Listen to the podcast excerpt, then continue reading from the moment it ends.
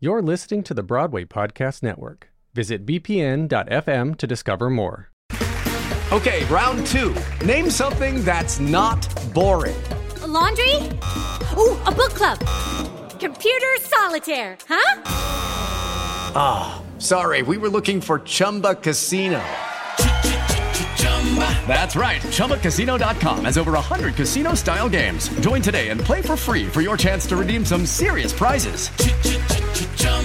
ChumbaCasino.com. No purchase necessary. Full prohibited by law. 18 plus terms and conditions apply. See website for details. Hello, it is Ryan, and I was on a flight the other day playing one of my favorite social spin slot games on ChumbaCasino.com. I looked over the person sitting next to me, and you know what they were doing? They were also playing Chumba Casino. Coincidence? I think not. Everybody's loving having fun with it. Chumba Casino is home to hundreds of casino-style games that you can play for free anytime, anywhere, even at 30,000 feet. So sign up now at ChumbaCasino.com to claim your free welcome bonus. That's ChumbaCasino.com and live the Chumba life. No purchase necessary. VGW. Void were prohibited by law. See terms and conditions. 18 plus.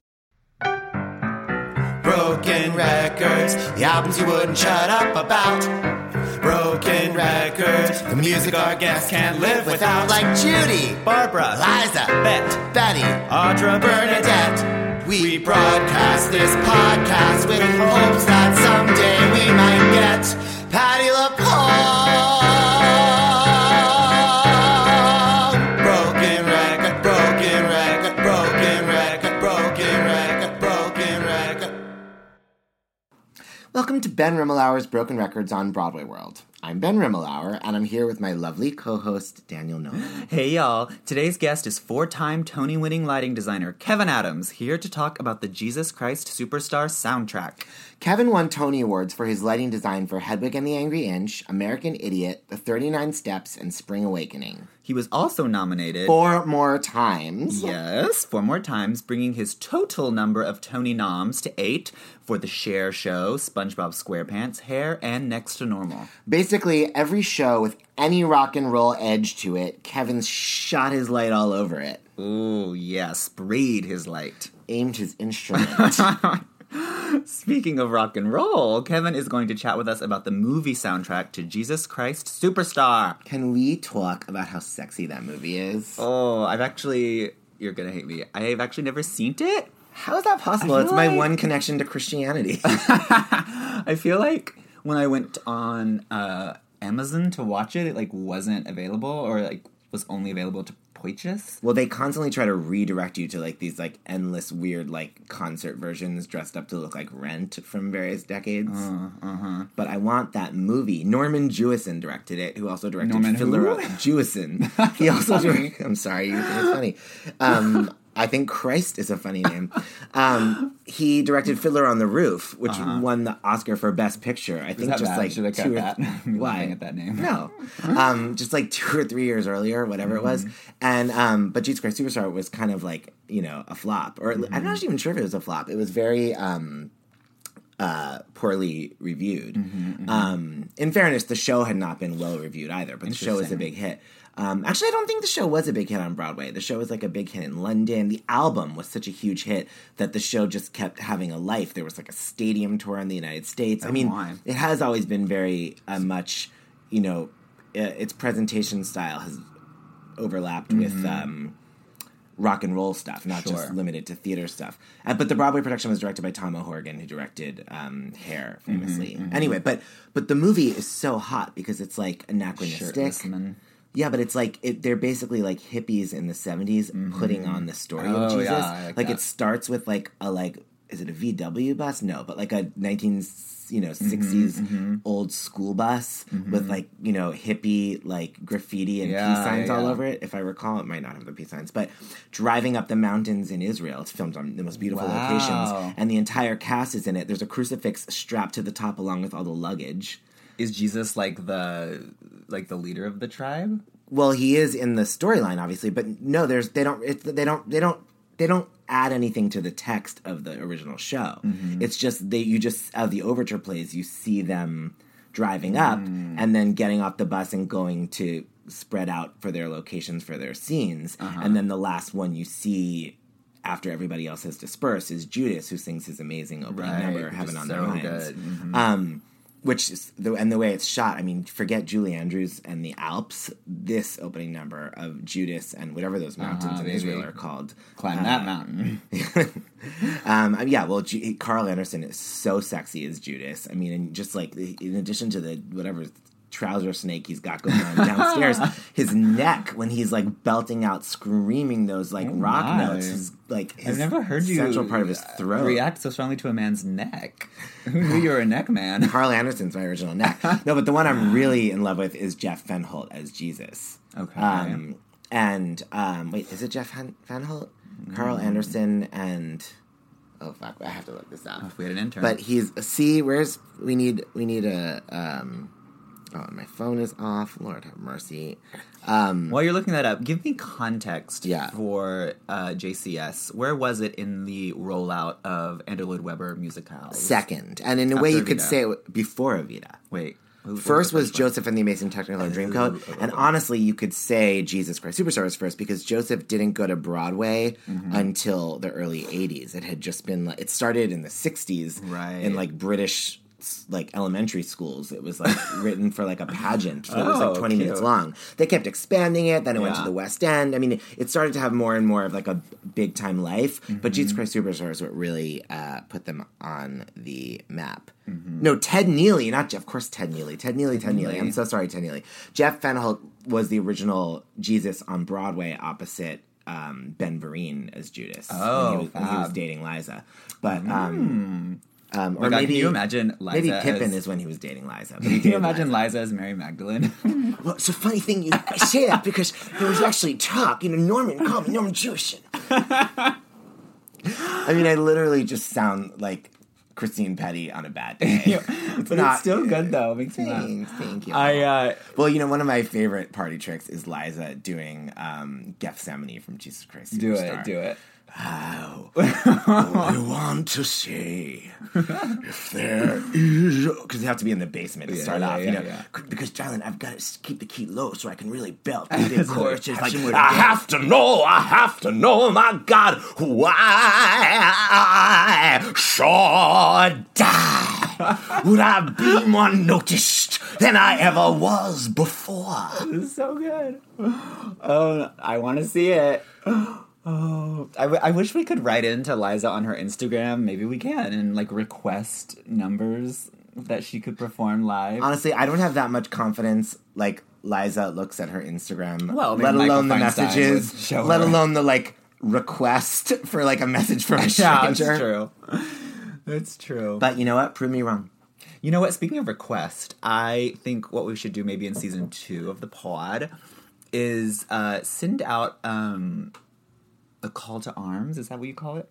To our listeners to send in Dolly Concert Kills Yes, For for us- to the shore. to uh, you know work through on the pod, and each week we can uh, take requests and and uh, you know do our thing. Dolly Concert Kills. So, listeners, uh, email us. I will insert the email here. brokenrecordspod at gmail.com. It's- Should we make any rules? Um. Like, should we continue to allow people to use dead people? Yes. How about if there's a dead person, they all have to be dead? Because otherwise, it's such an easy kill. Although I have found for your generation, oh. that's not an that's not an issue. like older people are like, well, I don't want to kill Lorna. Yeah. Millennials are. Well, like, nobody says that, but you know, they're like, they're like, I don't want to kill Judy Kuhn. You know, Right, right. Sorry, doll, knocked over the microphone. Um, a little too excited about Judy Kuhn. always, I'm so excited. um. Wait. What were we talking? Oh, so yeah. I think I don't think it matters. I mean, we want to be able to put Judy, Liza, and Barbara in the same. Wait, Judy Kuhn? Or Judy Garland. You know, All the Judys. Judy All the Kuhn, Judy, Judy Garland, Judy, Judi Kay, Dench. Judi Dench, Judy Collins, Judy Collins. Um, Judy Davis, Yeah. uh, Judy McLane, Yeah. who was a replacement in Mamma Mia, and starred in the Paper Mill Playhouse Evita. oh, wonderful. full circle. Wonderful. Full, full cycle. And the Paper Mill Playhouse Jesus Christ Superstar! Oh my god. Opposite, I want to say Billy Porter. Maybe it wasn't Paper Mill. Some, I believe there was a production where Billy Porter was Judas and Judy McLane was Mary Magdalene. Wonderful. Hmm. I would love to see Billy Porter as Dolly. I know we're not going there, but anyway. Um, yeah, so send in requests, listeners. Yes, yes, yes. Okay, what else can we discuss? Well, um, do you want to have anything? Uh, do you want to say anything about Kevin Adams while he's not in the room? Um, no. He was a lovely man. Oh, should we talk about the inheritance? Yes, Queen. Well, we saw um, let's The together, Inheritance. Inheritance. Okay, wait, let's do it again. We, saw The, The inheritance. Inheritance. Parts one and two in the same day. marathon. Marathon, uh, Wednesday, matinee, and uh, 7 p.m. show. Almost a year. It's 364 days. That's right. Since we saw a London. marathon of the production in London with the same Uh, cast, except no for uh, Vanessa Redgrave played the part on Broadway. That's played in London. That's Although I feel like some of those little, Smith. like, secondary Oh, who can different. say? They don't even know. There's so many of those those people. Well, yeah. Um, but uh, I mean, I loved it in London so much. Same. I totally, totally, totally loved it. But I was surprised by how little I remembered when I sat down to watch it yesterday. and I was not surprised, but I was gratified by how deeply I enjoyed it and how moved I was. I mean, just the I was so riveted, hanging on every word, and um, was just crying on and off, really nonstop. I mean, Yeah, throughout the whole, The whole audience seven hours, you know. And I mean, there's only been a few shows I've experienced like this. The others would be August Osage County and Angels in America. yes, 100%. And um, uh, I, I was trying to think of a funny punchline of another show that felt long, but that actually wasn't long. Uh, you know, like, but uh, they. Uh, that I, um, but you know, where they where they were seven hours long and they flew by because I was Yeah, just yeah. so gripped. really did and this is really like that. Well, and I was like, should I see it again? Because, um, you know, seven hours is such a commitment. But like you said, I'm so glad I did because I really, really, even more than when I saw it a year ago with you, I really took the journey and really got it this time. And I think there is something, there was something special about seeing it in New York because there are so many New York references. It takes place Yeah. in New York, among other places like Fire Island. Um, and you know, I mean, they just dropped so many references, uh, and it's all New York. Apparently, we are we were talking to um, uh, our friend uh, Christopher, who uh, works on the show, who's the uh, wig and hair designer, Right. and um, he said that I guess they've added back Matthew Lopez, the playwright, added back a bunch of New York references that he had actually cut from the London production because they would have gone over people's heads. Um, uh, I don't. I couldn't tell you which they were, but I. But but but even just the the milieu of it, regardless of the references, it just you know it is a story about. Um, well, it's about so much, but the the story focuses on a group of gay men, mostly in New York City, and um, it it really feels like it's the you know it's on home turf, and, Right. And it was such an amazing experience in the audience. Um, It felt like people were well. First of all, so many people were crying, um, and. Uh, Although still not as many tears, I must say, as in Dear Evan Hansen, where Oh yes, it was like a Italian wedding, Yes. Italian funeral, probably the same, Same thing. But um, um, God but all, but more than that, even it just you know, I there was such a sense of camaraderie in the audience, and I don't just mean the gay men. Like I just felt like you know, normally in Broadway audiences, you know, you're pushing your way up the aisle and like right. knocking over old ladies and like cursing Right. at people and like stepping on their shoes and scarves and things. Mm-hmm. Um, at least that's how I behave. Um, when you're trying to get out during intermission. Don't get in my way. I gotta pee. But um, but it really wasn't like that. There was such a sense of just like us as a community, and Yeah. um, even before the uh, script shamed us into doing, doing that. like connect, bit. Yeah, no, like really from the beginning, it, it just felt like this play has an incredible uh, energy that that pervades the spirits of all uh, in in its vicinity. Um, I mean, uh, I, I, I, like, I want my family to see it. I Yeah. feel like, um, uh, although interestingly, the parts about people's biological families Mm-hmm. um, were the, my least favorite parts. Like, Yeah. I was to me, it, I was so, but maybe that's just because I do relate so much to the found family of the relationships between the gay men. So I, I did. But we never we never saw anyone's parents, right? Well, um, what's her name? Margaret. uh, played by Lois Smith, is- Right. is is the guy that uh, Died's mother, and she talks about her relationship with him. That's true, but we- and yeah. Toby, like the playwright character, he uh, talks about his childhood finally. Right. And- but we never see their parents, I'm guessing. no, we I never guess, see them. Yeah. but I guess I just like I I don't know for some reason those things felt kind of um less crucial to me. Yeah. Mm-hmm, in what I was like invested in, but but it's just so sprawling. It is very about chosen family for sure. And yeah. Anyway, okay, well, let's talk to Kevin Adams. Let's. Broken record, broken record, broken record. I found these at a army. What at a like you know one of those places there. See, Like a- I would yeah, have yeah. guessed on you Salvation Prada Army? or something. Um, I wear that stuff too. See? Comme des Garçons. I'm wearing like Comme des Garçons or like uh, you know Central New York hunting stuff. Hunting. Are you a, an outdoorsman? Uh, I spend a huge amount of time outdoors in the Mm-hmm. summer. Am I working in my yard? But no, I'm uh, no like I don't do other stuff. Yeah. I grew up um, in Oklahoma, so all my, Where in Oklahoma? uh, like central, like Oklahoma City area. I grew up in a small town, Guthrie, north of Oklahoma. Born City. near Amarillo, so that's Oh, yeah. like um, Not you right know, over the Amarillo, Texas? in Pampa, next to Amarillo. Pampa, Okay. like the Pampas in South America? P A M P A. But they call it Pampa. Oh. But that's Pampas. Pampa.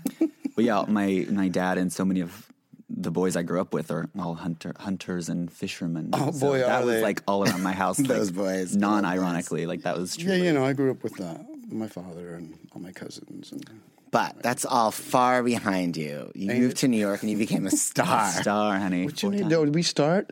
I'm Yeah, yeah. touching you. 'cause We're trying to be more um, Daniel, Hi, Daniel. Daniel. Yeah, yeah, hi. We've been talking the whole time. Daniel thinks we should just keep it rolling. yeah, it's more organic. Probably a good know. thing to do. So, but we will introduce the fabulous four-time Tony Award winner Kevin Adams, the, the most the most rock and roll, cool lighting designer in theater history. yes. I, yes, you can't disagree with Sure. that. Yes. um, now I know from Amarillo, Texas. Pampa. Pampa, Pampa's Texas. Outside Uh, you know, we only lived there a minute, and then we. My father was a high school football coach in Texas. Oh, and We lived all over the state, so I lived. Is all that like state. being in, in like the army where you have to move around? Yeah, Well, like Friday Night Lights. He moved from different. Schools. That's exactly Yeah, what it was like- like. yeah. You'd Like Friday Night Lights? Yeah, yeah. You'd win a season and lose, then you'd move, or you'd win and win and then move up. So every every coach is moving like every two years. Wow, high school football. What division was it? Was it like 5A? We'd move up. So we started in little towns like um, I don't know, but we worked our way up to three A or four. We worked our way up to three A. You felt part of it. Yeah. The family's standing in the I community. grew up in the field house. I was an only child, and Oh. I I grew up in the. I mean, literally, I from the I can remember I was in field houses. were you like, were you into theater and stuff old to then? be there. I saw so many naked Oh, teenagers. did Oh. you? Oh my god, hundreds and hundreds. Oh my God. you developed your taste. Was I what? Did I? were you like what? into theater then? Like, were you like secretly you- were watching? you a bootleg- Yeah, there Were was you, a, like, uh, little there's faggot my boy? parents both taught, and there was a production of Oliver, and all the girls thought, "Oh my God, you look like Mark Lester, and you're so cute." And I was like, "Oh, that's really cool to get that attention." How old were you? Uh, that was like I was like seven and eight, but um, the games I didn't like. But halftime, I would get. I was Oh, just yeah, such a honey. sissy. I would get up and like time. march.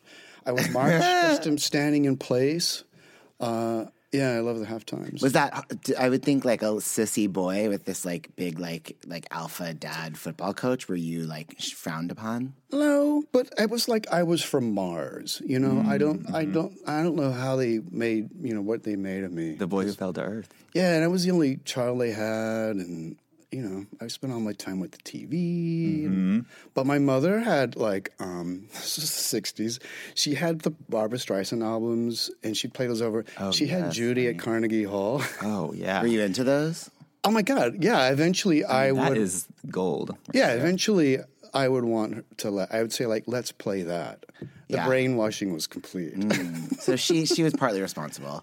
I'm going to say Now, yes. the album you chose for for our theme, uh, as, as much as we still have it, is Yes. uh, Jesus Christ Superstar movie soundtrack. The soundtrack. amazing. Now that that's years later though, right? Uh, 72. So my we were like the first we had soundtracks like the Music Man. We had a lot of Mm-hmm. soundtracks, Music Man, Pufnstuf, and stuff like that. I listened to a lot, and Buddy Hackett albums.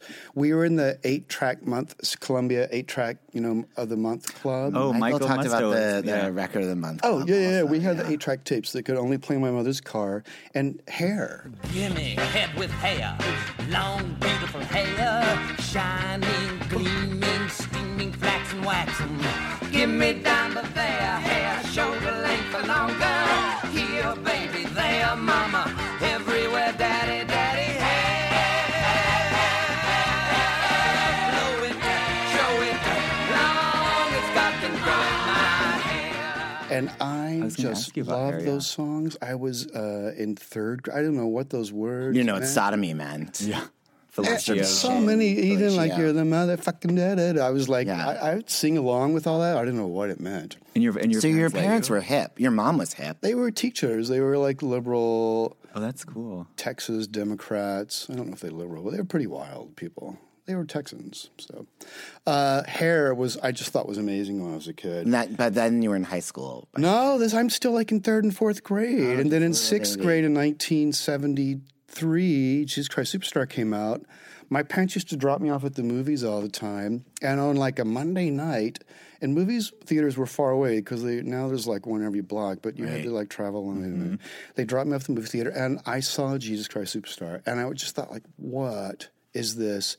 And the next night somehow they dropped me off again. I saw it two nights in a row. Did you the, the first time? Did you know what you were getting into at all? I was trying to remember today. I kind of remember like a commercial for it, but I don't think they, you know, how That they. song was on the radio, right? Like the title song. that I don't remember because I listened to easy listening Wow. station like day and night. When I you're had a little too gay for on. Jesus Christ Superstar, you're I really niche. easy listening. I, I have it on all night long. Oh, yeah, so do I Just yeah, the radio. It's. Well, just like, I mean, I'm always listening to like female vocalists and yeah. Dionne Warwick, jazz. Roberta Flack. literally music. Yeah. I Oh, yeah. just and with one man would talk very like like this occasionally. Um, but what? No, this no. I, I think there was an ad, but like a lot of musicals, they hide the fact that it's a musical, so they just show images. But I- so you knew it had Jesus in the title, yeah, which was a turn off. right? But it looked crazy. But it was like, and that was probably the thing there was to see. I don't remember. Wait, it like, looked I've what? got to It go- looked cra- That was probably it looked crazy. I mean, Crazy. Uh, it looked kind of weird and wild, and uh, I, that was probably the option of the movie to see. There were only two movie right. theaters. so the other one was like Ben yeah, and I went back the next night, and I just remember that. And then I found the album soon after, and then it like really set in. Like I just wore that album. I mean, I literally wore it out. You, I played You it bought it on, uh, did you buy it on vinyl or eight? vinyl. I had a record player where I play my Bambi soundtrack, and things like that. But this and took uh, over. Oh my God, that huge orchestra and those guitars and Oh, those yeah. rock vocals and Barry Dennen. And it was just, I will play that album for years. And then I got into high school, I got into theater, and we would have parties where we'd sing those songs at each other. And So which Grease. Which and- which were you a Jesus, a Judas? I mean, Everyone wanted to sing Judas. Judas was a lot of fun. That Yeah. was such a fun part to sing. Nazareth, your famous son, should have stayed a greater known. Like his father carving wood, he'd have made good. Tables, chairs, and oaken chests would have suited Jesus best. He'd have caused nobody harm, no one alarm. Listen, Jesus, do you care for your race? Don't you see we must keep in our place? We are occupied. Have you forgotten how put And I always liked the Barry Dennen parts too. I dreamed I met a Galilean, a most amazing man. He had that look you very rarely find, the haunting, haunted kind. I asked him to say what had happened, how it all began. I asked again. He never said a word, as if he hadn't heard. But they were they were all amazing parts. not King Herod. You weren't. Now that was that was always I found a little not quite not, offensive. Let's don't do know. it. Let's do it. Let's let it all that out. song. Yeah. Um, And when I worked with Barry Dunn, I wor- wor- worked at the Taper in the '80s, Mark Taper Forum, and Yeah, Barry sure. was in a show, and I was like, I just brushed. What show it. did he do in the There 80s? was a show called Ghetto. Ghetto. That uh, Andrea Marcovicci was in, and who else was in? That was a huge cast. This is like a pre-Broadway, like flop musical kind of thing. It wasn't. It was a play that Gordon Davidson directed. I worked at the Taper for a year. We did the first production of Burn This, and that's where I met John Cameron Mitchell, Hmm. '87, and blah, a lot of friends. But so, uh, were you like in-house lighting designer at the Taper? No, I was a set designer. I uh, in high school I designed scenery. I went to the University of Texas and I studied set design. I was a very dedicated set designer. How did I- you get to that from being the little I'm boy? telling you, was- Ben. How'd you start? Oh. you were acting in like Uh, Oliver. Oh, well, I wasn't in Oliver. Just like people said, you look like I was like, Oh, oh, that's really it. cool. I wasn't in it. But in high school, I wasn't. Well, right after Jesus Christ Superstar, t- Ken Russell's Tommy came out.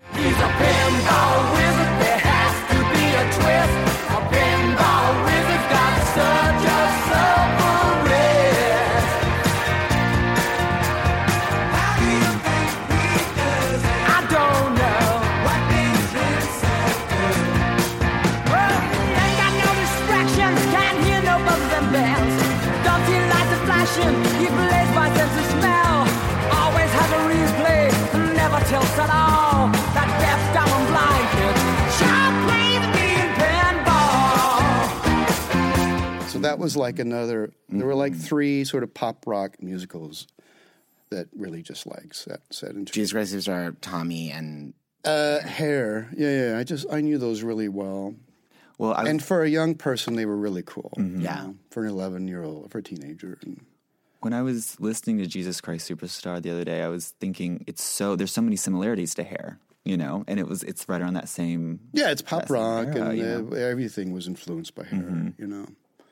Um, and in high school, I was in plays. I really wanted to be in play. I was in plays, and I had a high school teacher who very. I was in The Good Doctor and King Lear and so not the musicals. You were a serious actor.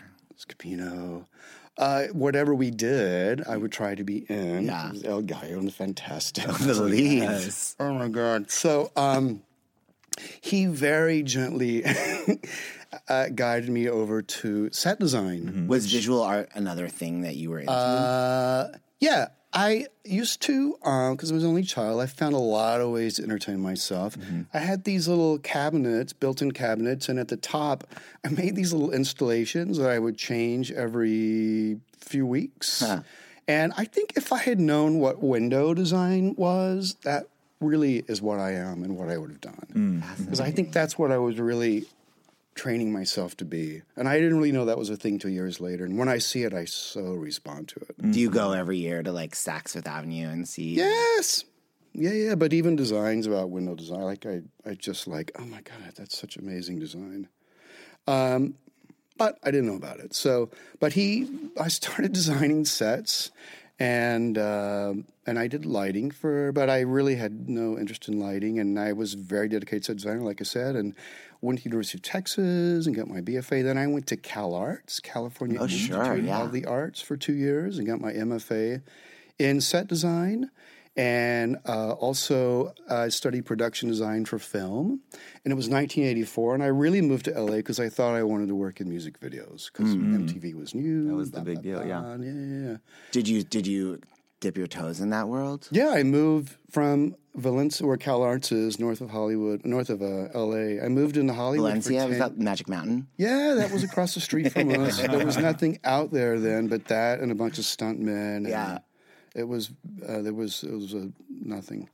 Uh, and I lived in Hollywood for ten years in my twenties and early thirties, and I worked in film as a production designer, and art director. I did dressed a lot of sets and props and drafted, and I was doing scenery for theater. And I was going to museums a lot and looking at uh, light and space exhibitions that were in all the museums' permanent collections.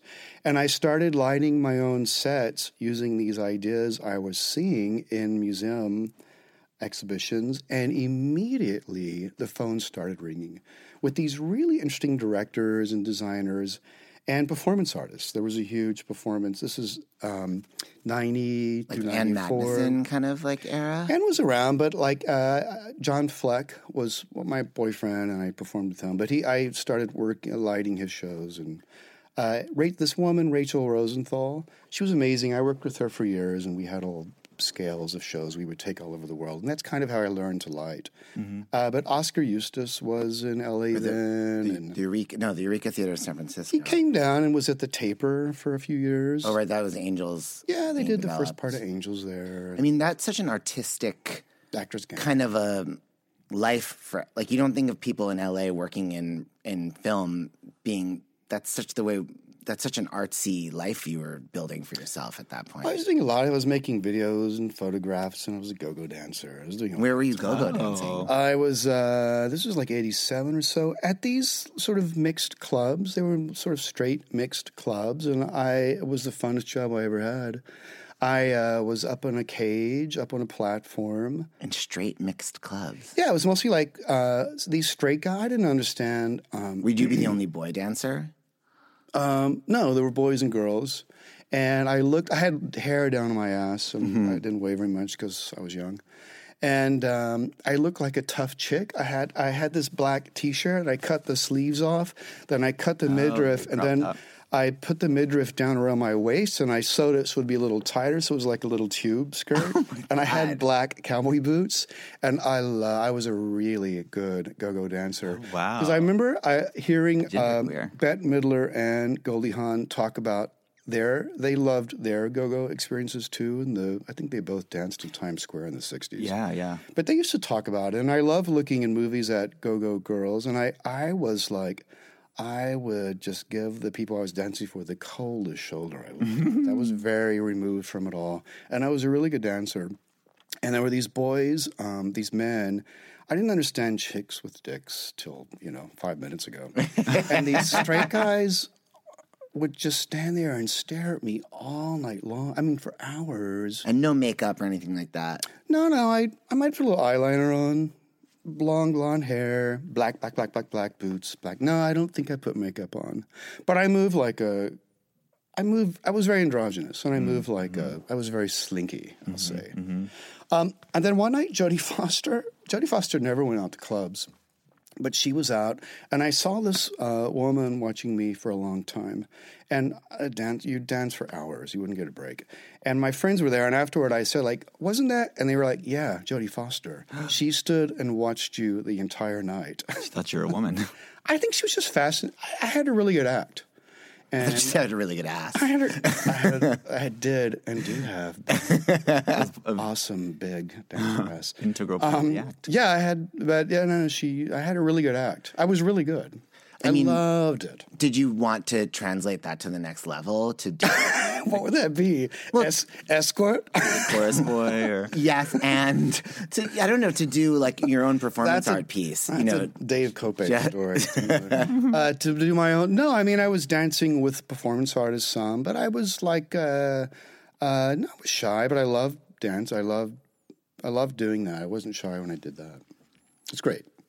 No, I got busy with doing all these other things and um started lighting, and I was always working film because it paid a lot of money. Then you could go on unemployment and do theater. Mm-hmm. did you just teach yourself lighting design? Yes, I did. I just like I would be in my Hollywood apartment talking about lighting all day, and I'd hang up the on the phone. I'd hang up the phone, and go like, I cannot believe I'm talking about lighting every day, and it's going for weeks and months, and then eventually years, and still occasionally, like I just did an opera at the E and O, Marnie. And ah. when it was done, I left, and I remember walking through and saying, "Like, I can't believe I know how to do that," and it looked really good. Like, that's kind of awesome. Like it still hits me occasionally. Like, how did you learn how to do this? But I just I completely taught myself how to do Well, it. Well, you for the years of doing set design and working with lighting designers, you must have It's picture making. Yeah, yeah, it's picture mm-hmm. making, and I was a fine set designer. But I picture making I understood. But it was all theatrical lighting, performance lighting, not film lighting. I before I left LA, I lit a. I did a lot of music videos. So there was a job to light a Janet Jackson music video, and it's a company I had worked with a lot. And uh, I went in, and I was very comfortable. I mean, that was the golden era of music videos, right? I mean, Yeah. 80s into the 90s. Oh, uh, Meatloaf and uh, Arsenio. Everyone, everyone had an album. Everyone got money to make a music video. Arsenio Hall. I worked with Debbie Allen a few times. Uh, but the Roach, what do they call the Roach sisters? The Roaches. Um, yeah, all kinds of interesting artists. And then um, that's around the time when you did um, Without You, I'm Nothing. Yeah, in '89, that's really the only feature that I worked on. I did, we did a lot. I did worked on a lot of music videos, a lot of um, high-end commercials like Apple and Bose and stuff like that. But anyway, the only feature I did was uh, "Without You, I'm Nothing." And how, who brought you into that? I was the art director, and this fellow I worked with in theater a lot, Kevin Rupnik, was the production designer. And he designed a few elements, and he was working on something somewhere.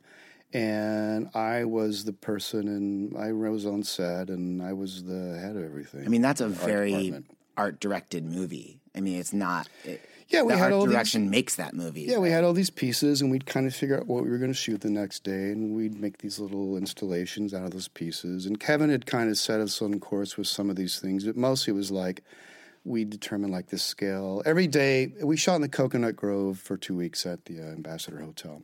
in in Miami. And no, the Ambassador Hotel was on Wilshire. Oh, it's oh. been turned into a big school, but it was with where RFK was shot. Right. Pretty Woman had just shot there. A lot of films were shooting there for mm-hmm. years. And um, we, anyway, we were there two weeks and blah, blah, blah. But it was. Had you been a fan of that show or of Sandra's or? I was a huge fan. She was a huge star at the time. Mm-hmm. Yeah. And I didn't see her show at the Orpheum Theater, where I also saw Oleanna and Little Shop of Horrors, but I did mm. not see Before her Before Stomp show. took over for Yeah, yeah, ever. yeah. Uh, no, a lot of my New York friends had, and I just heard and heard and heard about it. And um, it was thrilling. I was such a fan. And uh, this fellow from Cal Arts was the director. And Steve her- Anton. no, this guy John Boskovich was an artist, and he became her collaborator. He they co-wrote the show. I think a lot of those things are from him, like the really intense um, uh, camp things. I think come from him, perhaps. The audience like rejecting her and stuff. Like no lines, like uh, he would tell her how to say things, and I of- often thought that some of those lines were her his lines because they co-wrote. They wrote that show together. oh, the show was with him too. Yeah, yeah, he Oh, I didn't directed that. show, and they were collaborators until they weren't. Yeah. Uh, and he passed away eventually. But he lived in L.A., and then after that movie, he asked me to light a live show they did, and we did that at the Henry Fonda for a while, then over to Madison Square Garden. And, but I was a big fan, and it was a great time. She, that was when she was friends with Madonna. Right. And, Going on Letterman all the time. uh, yeah, yeah, that had just happened. and then she was on Roseanne, I guess, like not long after that. Yeah, that was a few years later, I believe. And so when when did you move to New York? Uh, wait, let me, one more thing about Without You, I'm Nothing. The for some reason the um, one of the executive producers was Nick Roeg, Nicolas Roeg, the director and cinematographer, and he was on set most days with his wife Theresa Russell. And uh, I don't know what I don't know how he was helping them shoot the film. I think there were a lot of people who were making a film that had never made a film before, like John Boskovich, and he was just helping sort of guide that process a little bit. But and I still have the original script. I found it the other day, and there were like, you know, Steve Anton and Lou Leonard and those people. There were little things for like Liza Minnelli and Theresa Russell and all these people who didn't. Was that movie expected to be a big kind of box office thing? Was it a disappointment? Well, uh, it was tricky. Um, it came out and it played around and it got really interesting reviews. The company that produced it out in the valley, which I think Nick Roeg was involved in, that company went bankrupt. And that film was then tied up for years. It didn't come out on video God. for many, many years. And I think it kind of lost momentum because of that. Uh, but finally, many years later, it finally came out on tape and I suppose it's out digital and all that. yeah. But um, yeah, I went to a party at Madonna's once, and Sandra was there, and John, and I didn't know many other people, but so I gravitated over to them, and it was uh, right after we the movie had come out, and um, I. Uh, I really stuck my foot in my mouth. I said to Sandra, like, "Oh, I wish that movie would come out," which is like not the thing you should say. And she's like, "Yes, darling, me too." it's like a real. Then we went. There were like thirty people there: Tony Ward and Herb Ritts and my boyfriend and people, Rupert Everett. And uh, we went to her bedroom and sat on her bed and watched Truth or Dare uh, for the like no one had ever seen it before. Wow. It was like fifteen of us. anyway, whatever. Were you were you a big fan of Madonna's? Uh, yeah, I mean, it was. Uh, yeah, she. You couldn't. She was just a part of everything. Was she someone that you knew other than that party? Had you? Oh yeah, everyone. You, if you were gay, you listened to. I mean, you if you went outside your home, you listened to Madonna. No, but I it mean, was just as a person, like going to her party. Had Oh no, no, no, no! I mean, she then the man I was seeing for a year was a friend of all these people in Hollywood, and he, she she would come over for a party with David Hockney and uh, people, Malcolm McLaren, people like that. Interesting people. I mean, I, I think of her as having such a bubble around her. Like it was, it's weird to hear about her just being like some. This was like right before she was dating Tony Ward. She lived behind Tower Records in this not a huge house. Then she moved into like a big sort of castle over near uh, Griffith Park. So she got increasingly, you know, castleized, isolated, bubbleized, right? And Castleized. lost her sense of humor. But anyway, but she had a sense of humor then. yeah, I believe so. Yeah. She was a very nice, uh, yeah. Um, we used to play this game with Rupert Everett and uh, and like, would you sleep with? Yeah. And this is gossip. And um, like, would you sleep with James Dean in Rebel Without a Cause? You know, you'd go around in a circle. And we were in her kitchen playing that, uh, leaning up against her refrigerator. And someone said, Would you sleep with Warren Beatty and Splendor in the Grass? And she said, Unfortunately, I slept with him last year. oh my god. Whatever. Um, uh, were you good friends with Rupert Everett? He was at the house a lot, this house of this man, and uh, they were very good friends. So Rupert was around a lot. There were all these Brits and Mm. things. It's fun. Britishman. Britishman. So, so what? What? Wait. student- Anyway, that was 1990. Yeah. And I got this NEA TCG fellowship to study lighting all around the country. And I was coming to New York and I could see, like, oh, there's a lot, there's, you know, I'd go to the deli and there'd be people in the deli talking about theaters, like, oh my God, that's so amazing. Then to walk outside on the sidewalk, there'd be two more people talking about theaters, like, oh, Well, and you you had a good time in that thing at the Taper the year that you. That was cool. That was a long time before. Oh, oh. But you know, live in LA and work then. Yeah. To live in LA and work in theater was like it's like walking in LA. Like you just Yeah. do it. You'd mm-hmm. say I work in. Still kind of like that, isn't it? I'm not going to say it is. I think it's changed in different ways, and mm-hmm. it's comes and goes, and mm. uh, but I haven't lived there in many many years. But you'd go to a party. All my friends were industry types, and you'd go to a party. You'd say I work in theater, and they'd all like scrunch up their face and say like, "Where? What theater?" and then you'd say I work on beer commercials, and they would just light up, and that that they understood. Yeah, sure. And uh, there was just no, there were a few people to talk to theater about. There were, but. Uh, and then I go back to, I'd leave New York and go back to LA, and it's just like, what am I doing here? And finally, just like, I've got to move to New York. And that was in 96. And I was like 33 or 34. I had done a lot of like regional theater work, and Michael Greif brought me, very kindly brought me to La Jolla to work with Michael Mayer. And, you know, I was doing things. I had done quite a few shows. I'd done some shows with the public before I moved here. That's like George Wolfe era. Uh, yes, like his first or second year. Some performance artists that I worked with in LA were doing shows with the public. I did a play with Moises before I came to New York. Everyone I knew in New York was moving, in LA was moving to New York at the time, these directors and uh, designers. And so it was great. And I just hit That the ground running. 96. Yeah. And then the next year May 1st. was 97 Lion King, and that's when Broadway kind of. Like, It was floated soon again, right? after. 98 line. Soon after I moved, I remember Rent going. was 96. Yes, it sure Okay, yeah, yeah, was. yeah. It opened on Broadway the second after, a little after I got here. It was Mm. down. I saw it down at the New York Theater. Yeah.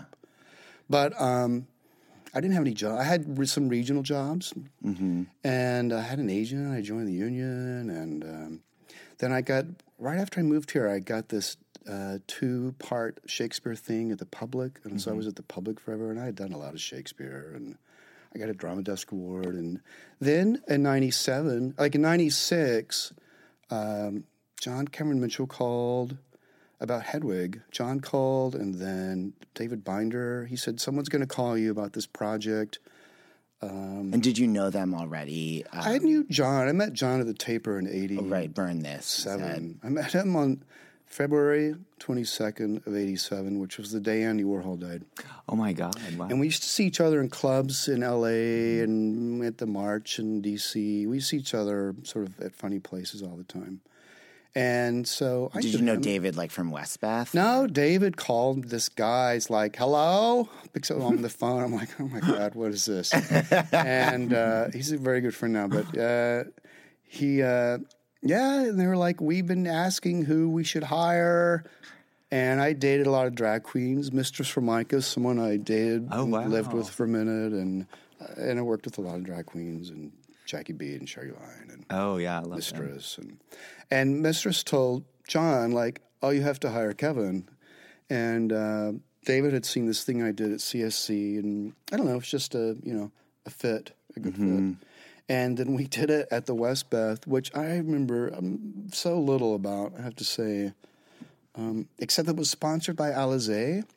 And we were young and like schlubby, poor theater workers. And Alizé would have all these free shots of Alizé on the bar before Yeah. the show. Oh, We'd go over and suffer these free I remember very little about it. I remember a lot about Jane Street. Yeah. about mm-hmm. preparing for that. And then I did lots of other productions. Okay, so before we we, could- dive, which we couldn't give tickets away to. Anyway, yes. before we dive into the head, yes. like just to bring you back to the Jesus Christ Superstar because like, it seems like such a realization of that. Mm-hmm. Yeah. you know, thing. Was did you work on any kind of pop rock opera thingies marrying music and theater like that in the years in between? I always gravitated toward electric guitars and Mm-hmm. theater. And I don't remember what those things would have been before Hedwig. I mean, Hedwig was just like such a turn on. you never did Jesus Christ Superstar, did you? No, and it it would. Um, I don't think I could, especially now because it's. I just It's too, too, too means too much. no, it's not very good. I mean, it's good, but I've seen productions, and I just no one knows what to do with them. Right. I feel, even though But parts did you ever want to direct?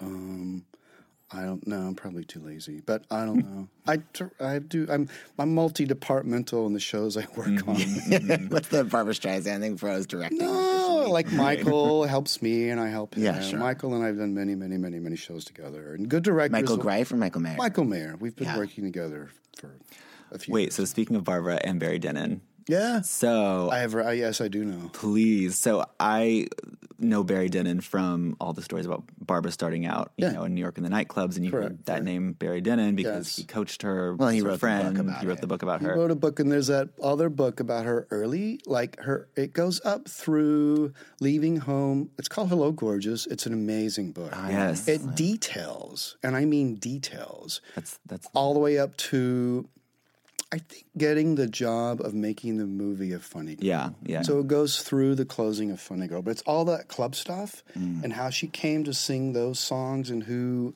introduced her to each of those songs and arranged, oh, arranged those songs. And that's a great book. And Barry is just Mm. yeah, a I huge amount of that. devoured that book. But did he ever tell you any of the other off the record? No, I didn't know this. I didn't have access to those things then, and I all I only knew about him through that movie, and I would really didn't have much else to say.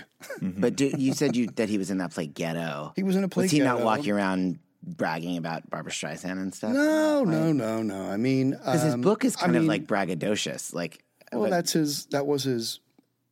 Um, I'm not going to say his claim to fame because he did a lot of things. Yeah. that was a big part of his life, and and on.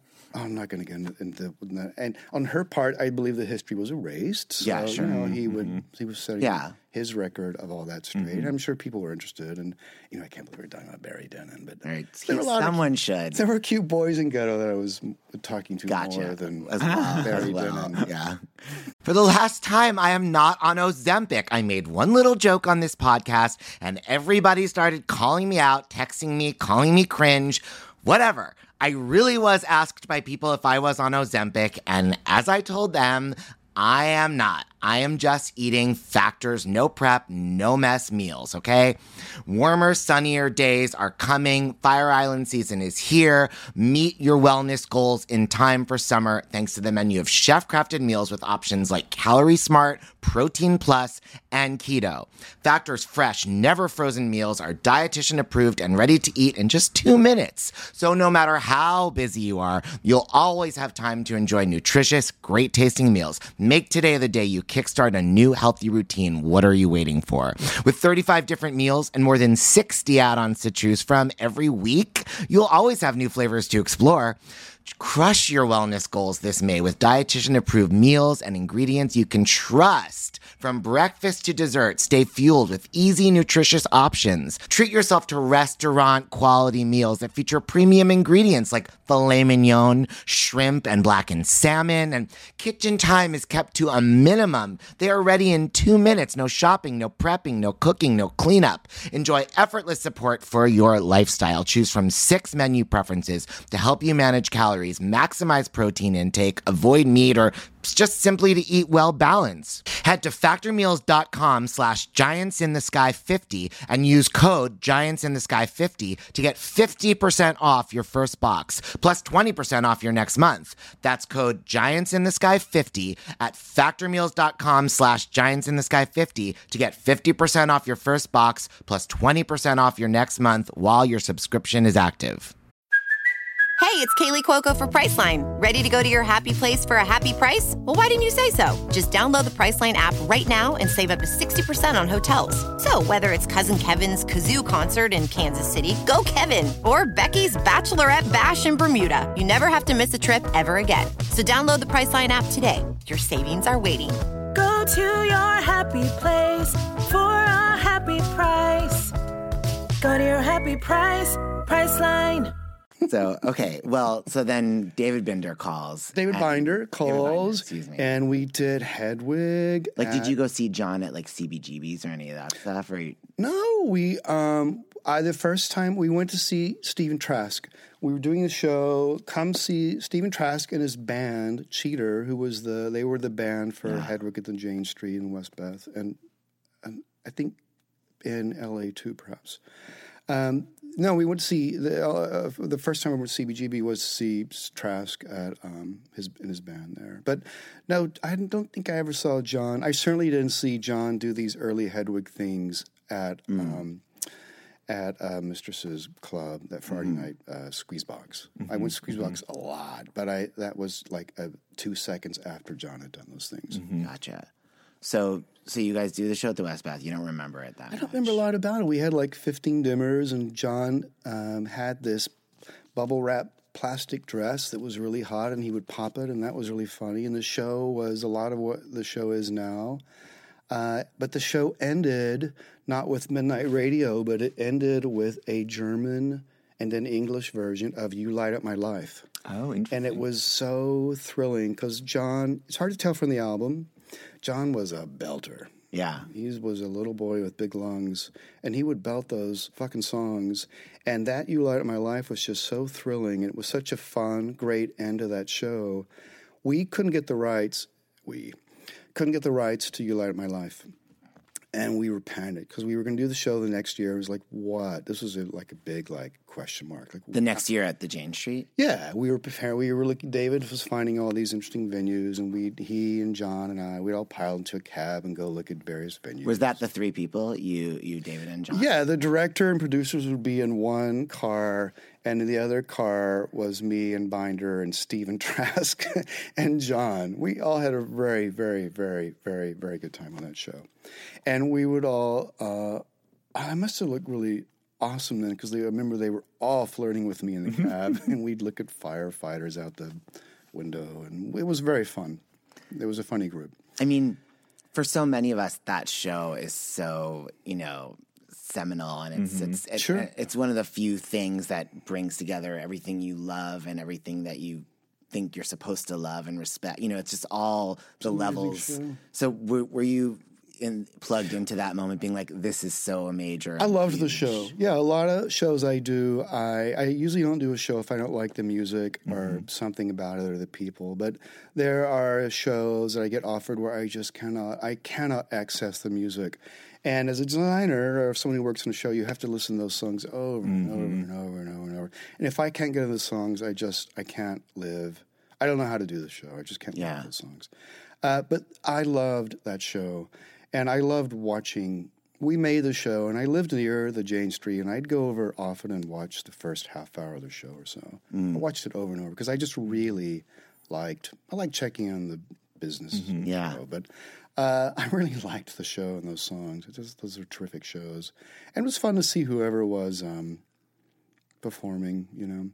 Anyway, uh, you, you light up my life. We couldn't get the rights, Yeah. and we were like, we were pressuring. Stephen was like, uh, I got to write a song, got to write a song. it was getting closer and closer and closer to the Jane Street production.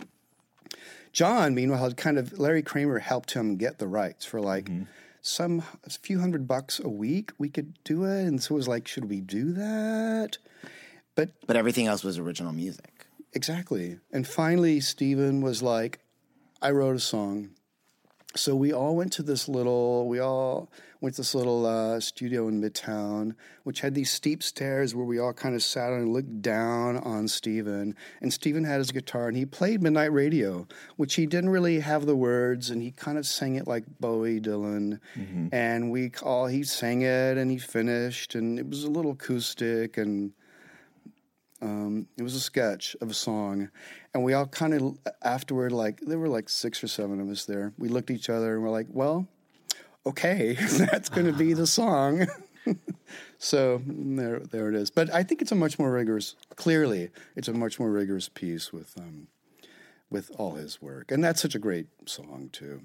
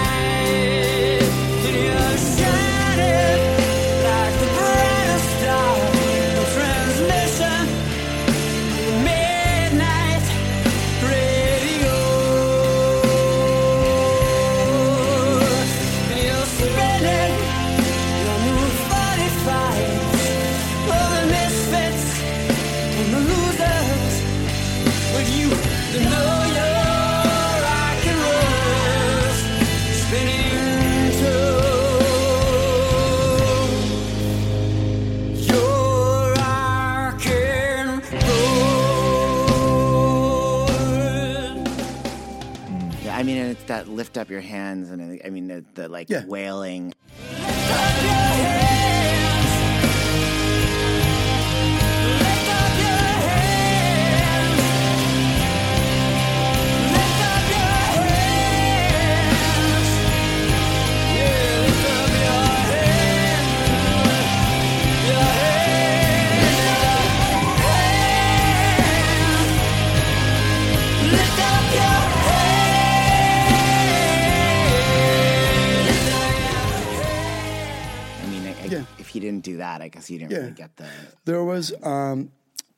song. We started taking the show at the Jane. This is the kind of thing I have input on, or always have it. And the sh- the song ended. Da da. He would play da da dum, and that was the end of the last note. It's like uh, like a quarter beat. And I was like, oh my god. You know, that was like the end of this big show. So I go up and stay and say, like, Stephen, you know, that last note, that should be like the end of a, of a concert at Madison Square Garden. You know, that should really play out and drums and hold the chord. And so they do it again, and they'd be like, ba da ba. And I'd be like, all right, kid, that's better. but like, really let that note. And then it just became like a longer and longer yeah. big thing. And now, like the Broadway thing, it just plays forever. Um, but it was great. Then I did productions, and um, we had all those people come through. Within a year, we did a production in Boston, which was not great. Kevin was in it; was amazing. Yeah, but the location and just the vibe of the thing wasn't great. Uh, but he was so beautiful. We did a production in L.A. with Michael that was one of the best. Um, it was at the Henry Fonda. Uh, one of the best shows I saw was when Michael was there. Michael was terrific. Yeah. always very dependable, and just terrific. And he was great uh, in the LA production. We could not give those tickets away in any of these cities because um, we took it to London, we did it in Chicago. Michael did it in London again. We'd say, you know, at the time we talked about it, rock and roll drag queen, and the rock and roll part, rock and roll theater, people's eyes would just glaze over. Mm-hmm. and then you'd say drag queen, and their eyes would glaze over some more. And you'd say rock and roll drag queen, and it's just like they were just asleep. Like we just couldn't get people interested in any of that, you know? Mm-hmm. And all those shows, those shows are also a little rocky as productions because later cities had their own local Hedwigs with people they mm. knew locally, mm-hmm. Like Portland and Seattle and San Francisco, and then then L.A. and then London, all those cities, and that's kind of where I think the seeds were sown of the show. And then finally, the movie came out, Yeah. and people learned about it through the movie and the soundtrack, and. Uh, because then, by the time many years later, we get to uh, we open the doors for uh, at the booth, not the booth at the Belasco Yeah. with Neil, and just people poured in was sold out every night, and they knew that show so Yeah. well, and that had never in all those productions I did. But this was like '98 through 2000. I guess I know so many people in LA. I mean, I grew up in LA, and so many of my LA friends, not just theater people, love Hedwig. Mm-hmm. But I think they all came to it after the movie. There was a, I think there was a production at Celebration, you know, with local people, Mm-hmm. and our production was like a copy of a New York thing, and it probably wasn't. This might have, not to say theirs are better. We had such good Hedwigs, but I think those were probably more accessible Yeah. productions.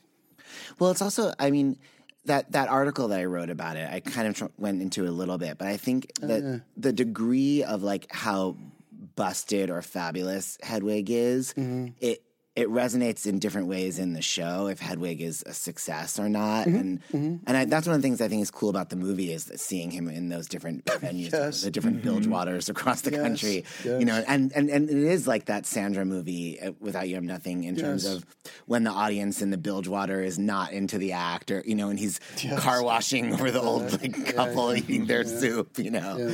But I mean, it, I think that might be part of the issue. Then is like if you see a local production, it there's like an organic truth to it or something, whereas Mm-hmm. if a big national tour feeling comes in and it's a it's Michael Cerveris as a Tony Yeah. or whatever. It's And those, our thing. shows were a little grander and bigger, and I know people had a problem with that on Broadway. It's like, why is Hedwig doing like such a polished Broadway? You know, Mm-hmm. it's just the show we made.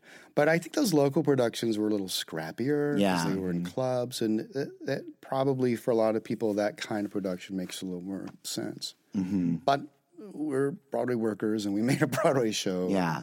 Now you hadn't done any Broadway shows yet when you did Hedwig.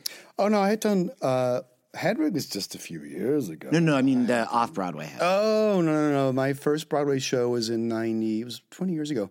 Was this um, play that Joey Tillinger directed, who I'm working with now, at the um, Helen Hayes, and it, it was at the um, we did it in San Diego at the Old Globe, and it was a terrible play with a really good cast, and. They said this is going to go to Broadway, and I was like, "No, this fucking thing is going to Broadway." And it went to Broadway, and it was all it was uh, not. It's just not a very good play, but it was great. I knew like this is going to run a minute. No one's going to see it, and I can learn how to do a Broadway show. Like I didn't. I had no delusions that like, oh my god, I'm going to be nominated for Tony and so many more shows. I like this is going to be so under the radar, and I just learned how to do a show. You know, I mean, I was still learning how to light, but I learned how to work with a. I just learned how to do a Broadway show with that. Uh, I will say it was kind of a woman's show. They, on Wednesday matinees, there used to be these matinee ladies who'd shop at me. They'd shop at department stores, and they'd come into the shows with there's huge shopping bags. And that show played Ladies' lunch. What's that? Totally. They kind of disappeared. That show played so well Hmm. for that audience. They just loved that show, and like every beat that would just die painfully. What was the show? It was called. Um, oh god! It was called uh, "Getting and Spending." Oh, I remember that title. Yeah, they were at the same time at New York Theater Workshop was Shopping and fucking. Yeah, yeah, yeah, yeah, yeah, yeah, totally. Shopping and fucking.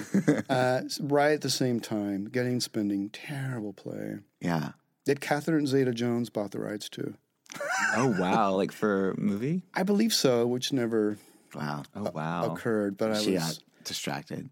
It was a, actually a really good women's women's film. Linda Purl. It was actually a really good women's story for film, Mm-hmm. but as a play, trying to find an audience in New York at the times. And so, It's what not- what was your next uh, Broadway show after that? Oh, uh, might have been a class act. Really? I know, right? Uh, right around that, I don't know. You seemed like such a established Hedda Gabler, perhaps? thing. No, because I had done had a we I did two shows of The Ambassador before Chicago moved in, so it was class act and Hedda Gabler. Is that the Kate Burton? Yeah, yeah, we did Yeah. that all over the place. Uh, that was at the Ambassador. Around that time, I did quite a few shows. I did Michael. I did this thing with Kevin Bacon that we'd done in the Old Globe. I mean, at La Jolla Playhouse. Um, there were a lot of shows in a short amount of time. That Were you like, this is awesome? I'm becoming this like Broadway lighting designer. This is exactly. no, these were all kind of like slightly on the radar shows. you know, shows that like ran for a, for a short amount of time. Yeah. Uh, then I did Take Me Out. We did Take Me Out at rehearsed the public, did Donmar, came back to the public. Beautiful staging at the Anspacher, and then did on Broadway. You know, that was a big deal. Yeah. One was a Won huge Best deal. Play, and Joe won, and um, And ran for a long time, right? There was replacements. we and did all run that. for a year or over a year. Is that the Walter Kerr? I'm going to say yes. I think that is Mm, good true. memory. I think it's the only show I've done there. Yes. I remember I used to go to the gym in the um, Holiday Inn there, the New York Uh-huh. Sports Club, and the some of the guys from the cast would be there. Oh, those were great guys. Those were really nice guys. That was a really nice guy. What was the really hot one? Trying to I think him he was a to take you replacement. Um, he's he's somebody's brother. I don't Ki- know. Cole Cole S- Skipp Sudduth. Is that how you say his name? Oh, you know, he was a tall fellow. yeah, With big yeah, nuts. yeah. Uh, guy, you know, he was him in the no, he was in the original. He was uh, he was in it from the beginning. He was. yeah. They all had names for each other. Genitalia, and it, Hilarious. it Oh, was like big droopy something or I don't. know. he was he was a beautiful beautiful shouldn't- man. I shouldn't say that. down. He was a very nice young man. Well, and that Denis was a really nice cast. too. And What's that? Denis O'Hare and I think Fred Weller worked out there too. Oh yeah. I'd seen them all. Uh, no, I did a lot of solo shows. I kept doing solo shows, like I did Eve Ensler's show in Broadway, and Mm-hmm. Leguizamo's show in Broadway, and Andy Smith downtown, and Bogosian downtown. I was doing those solo shows, but some of those were on Broadway. Did, did you do the Bogosian show at the Jane Street? After Yes. I, I remember seeing Wake that. up and smell the coffee. Yeah, perhaps. yeah. yeah. I think that was right after. Yeah. I don't know. What was after. There was a few things, Tick, and the um, Debbie Does Dallas. Tick Tick Boom was there a long time. Right. Yes. and yeah. I Did you do Tick Tick Boom? No, no, no. I That think seems very were Kevin the- Adams, but Yeah, it wasn't. wasn't the Kevin Adams type. Yeah, was not. Uh, that was the that was there. We were uh, did Bogosian right after that. Yeah, yeah. Yeah. No, I did all kinds of things um, that people saw some or didn't see some. Uh, I did this thing called Latinologues that ran for five minutes, but uh, it was all these Telemundo huge stars. Like we went out to LA to see them perform in this big venue, and the audience was literally it was all in Spanish. And the audience was literally standing on their chairs screaming at the stage, like 2,000 people. I was like, I don't know what's going on here, but I have to be a part of this. Yeah. And we did it at the Hayes, and it ran for like, you know, days. Cheech Marin directed it. Oh my god. And uh, it was an experience. On Broadway in Spanish. I think that was a little half and half, and they couldn't find an audience, and there was a little more English. It wasn't nearly as thrilling as what we saw. What theater in LA was it at? Was I? I used to my LA. I forgot my LA. It was either the Wilshire or the Wiltern. It's that bigger one that's down near downtown on the corner. Oh yeah, the subway. The, the the Wiltern. That's where we just did um, Countess Luann's show. Was that's the big theater, right? That's Yeah. a big like. I had only ever been there to like a not a rave really, but like a a party, like a dance party? dance Yeah. party thing there. I had never seen it with seats before. Yeah, but- Sinead O'Connor. You see people like Yeah. that there then. yeah.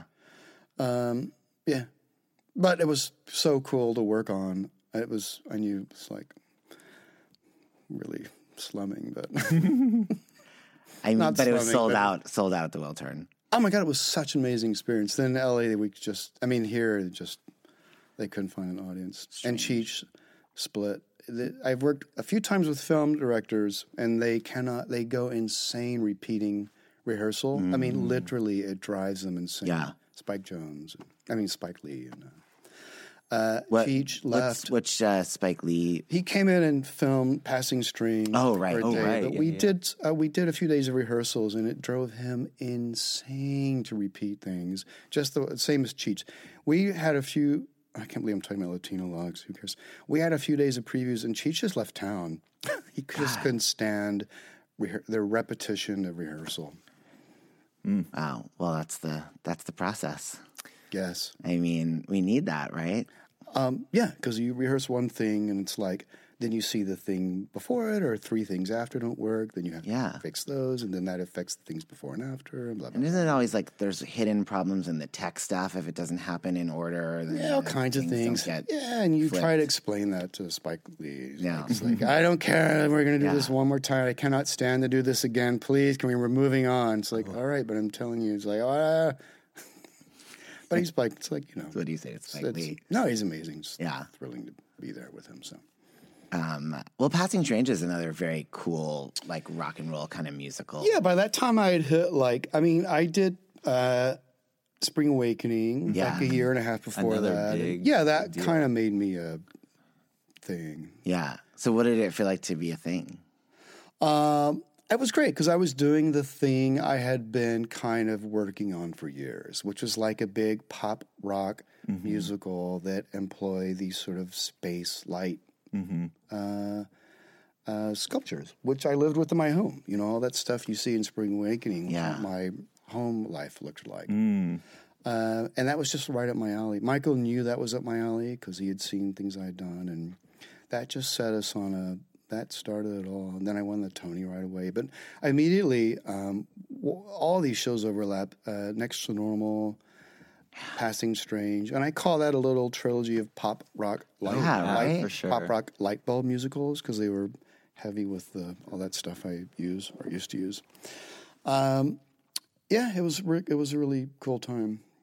I mean, it's funny because my impression of you all these years, I feel like talking to you, it does not, it hasn't changed at all. Like, I think of you as just this very, not zen, but like very, like, just this artist that is just into the work and like living your life and not like hung up in like a lot of like show business anxiety and Oh, I'm uptight.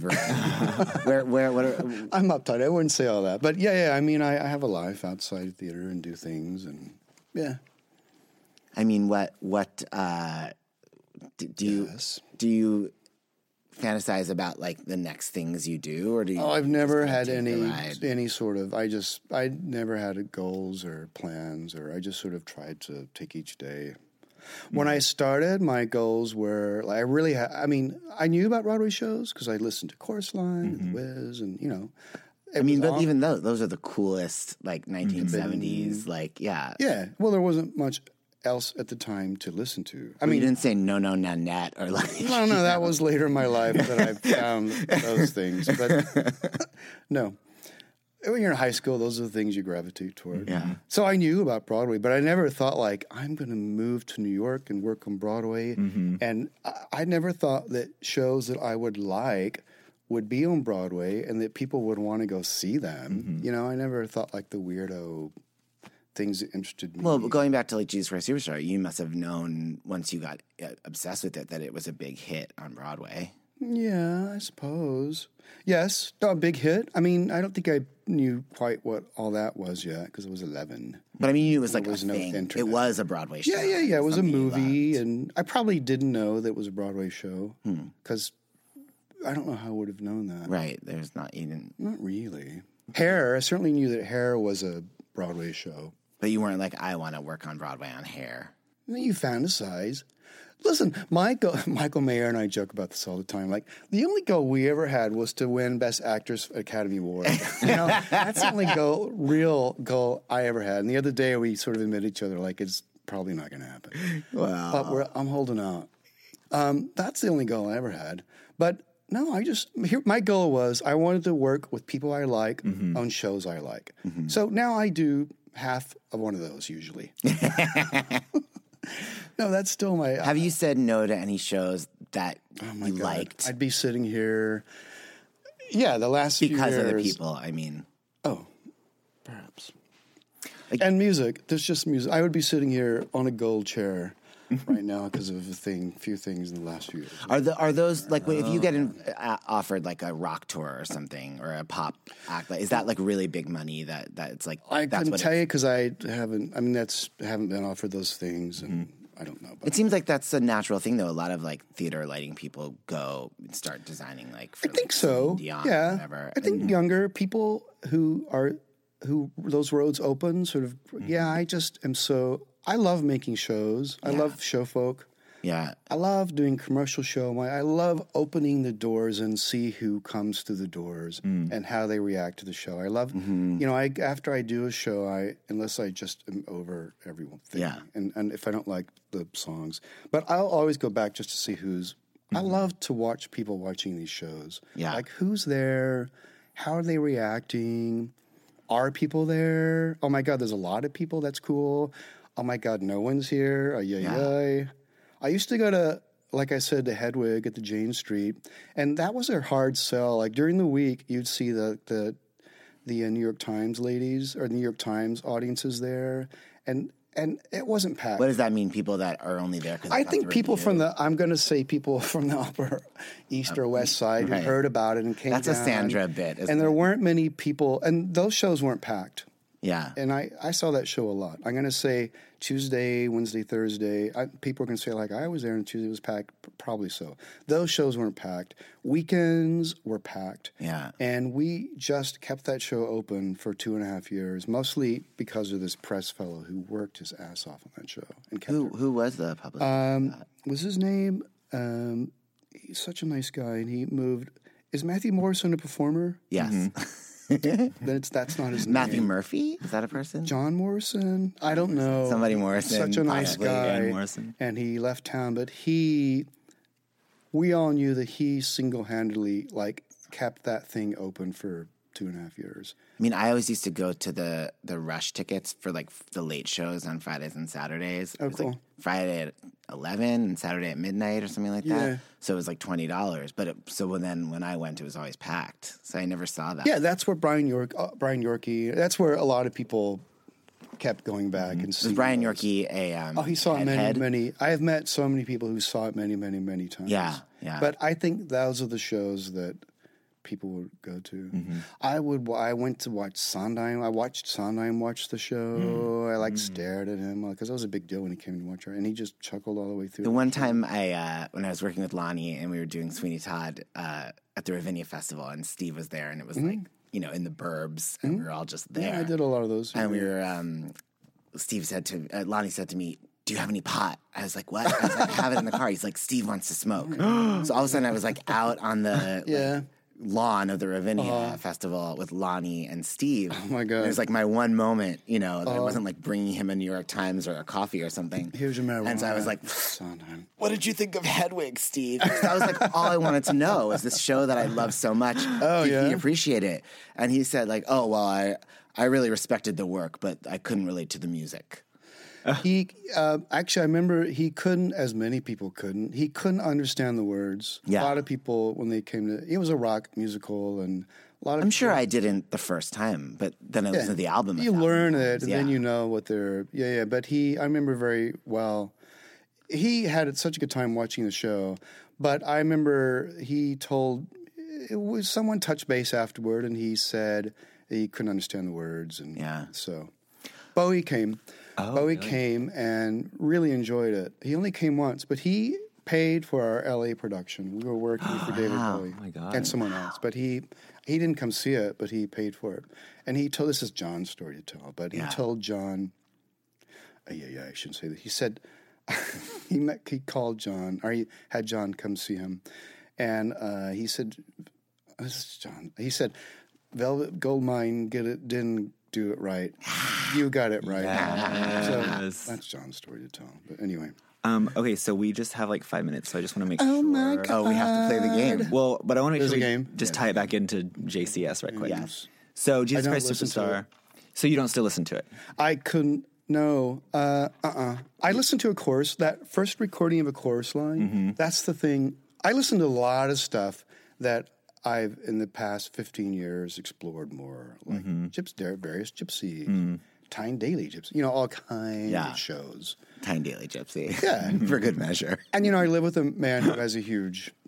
He has. We have a record player. Are you and Jim still together? Yeah, he has all those records, Yeah. and he knows those shows better than I. And we'll play. I'll I'll go and find the records, and I'll put them on. And Golden Rainbow is amazing. I Oh, yeah, we love Golden Rainbow. Sure.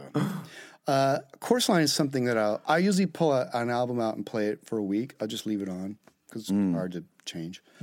but that I'll play like a week every year because that is such Yeah. just remarkable Oh, recording. Um, but Jesus Christ Superstar, I don't think I could listen to those songs. And I actually watched the movie for years. I couldn't watch the movie because I just, but I watched it a year ago and actually enjoyed it quite a bit. Yeah, I think it's a great movie. There's a lot of great. He did that. Norman Jewison did such a beautiful job, and it's beautifully art. That same director that did Tommy did that, and I think it's, I think it's a nice looking film, Yeah. beautifully filmed. When you listen to the music, does it transport you back to that? little kid in, uh, Oh my God! Uh, yeah, probably in those drama theater parties where we would just scream those songs. We would sing those songs so loudly at each other, and Grease, and Oh, yeah, yeah, yeah. yeah, yeah, yeah, act those songs out. Yes, what's Um, the game? Okay, let's play our game. But I could not. If you played some of those cuts now, I would. It's it's so gruesome. To listen to them. How is it gruesome? Oh, it's just dreadful. I don't know. It's just so. Uh, But I will say, I, I have it's not listened to it that much, but I listened to it a lot this week, and a lot of those songs are like ear candy. It's like you- they Uh, just yeah, sound Andrew Lloyd Webber. so good. Oh, they get in there and you just can't stop singing. No, Dun, Evita- dun, dun, Evita's the dun, dun, same. Yeah, Vita's the same. Uh, Yeah, yeah. I mean, those songs just. Yeah, yeah, yeah. No, it's not. It's it's remarkable work. All right, this is the I very love the good one. orchestra. Andre Previn Fabulous. conducted and blah blah blah. The first uh, and the first Broadway show I ever saw was I saw the last preview of Dreamgirls. Oh yes, you mentioned that. What a what a first show. What a first show. Okay, explain And so again. it's along the lines of Mary Fuck Kill, um, but it's gayer. It's called Dolly Fuck Dolly gayer than- Concert Kill. Uh-huh. What could be gayer than that? We'll give you It's three called what? performers. Dolly Concert Kill.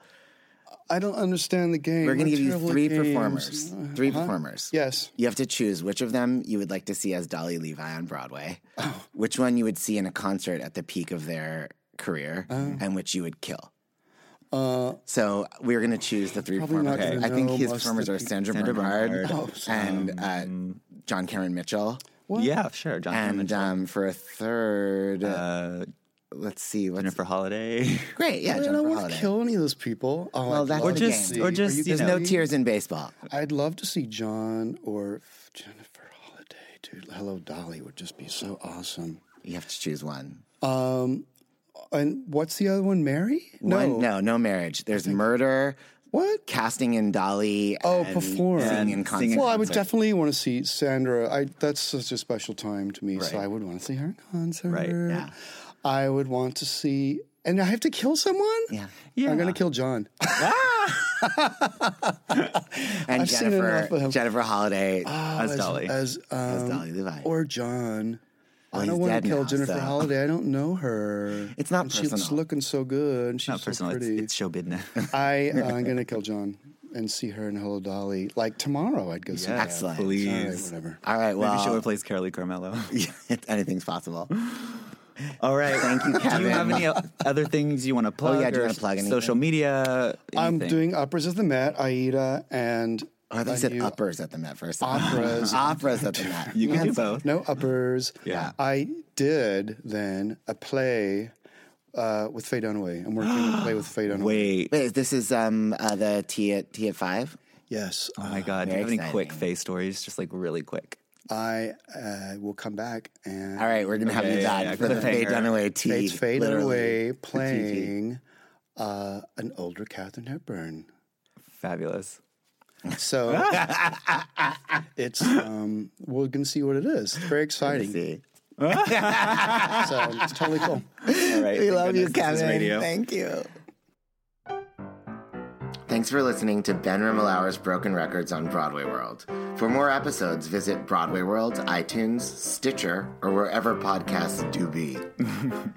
Come back next week for America's coast to coast Dolly Levi, Broadway superstar Carolee Carmello. After Carol Lee, we begin our special Winter in a Summer Town mini season, featuring the most fabulous talents from Provincetown and Fire Island, including Faith Prince, Pixie Aventura, and Varla Jean Merman. This episode was recorded at CDM Studios in New York City and was edited by me, Daniel Nolan. Thanks to Emmy winning composer and lyricist Lance Horn for the Broken Records theme song. Follow us both, Ben Rimalower and Daniel Nolan, on all y'all's socials. That's Ben Rimalower. B E N R I M A L O W E R. And that's Nolan with an E, not Nolan with an A. Because Nolan with an A is an Hey, it's Leslie Odom Jr. here on the Broadway Podcast Network to tell you about the Rise Theater Directory, a program of Maestra Music. Rise is a national online resource designed to connect and empower backstage and administrative and creative theater professionals from underrepresented backgrounds. If you work or aspire to work in the theater community, this can help you find your next project. And if you hire theater professionals, search the Rise Theater Directory to find your next team. Create your profile now and get more information by visiting risetheater.org. That's theater with an R E R I S E T H E A T R E dot org because only together we rise. Okay, round two. Name something that's not boring. A laundry? Ooh, a book club. Computer solitaire, huh? Ah, sorry, we were looking for Chumba Casino. That's right. ChumbaCasino.com has over 100 casino style games. Join today and play for free for your chance to redeem some serious prizes. ChumbaCasino.com. No purchase necessary. Full prohibited by law. 18 plus terms and conditions apply. See website for details.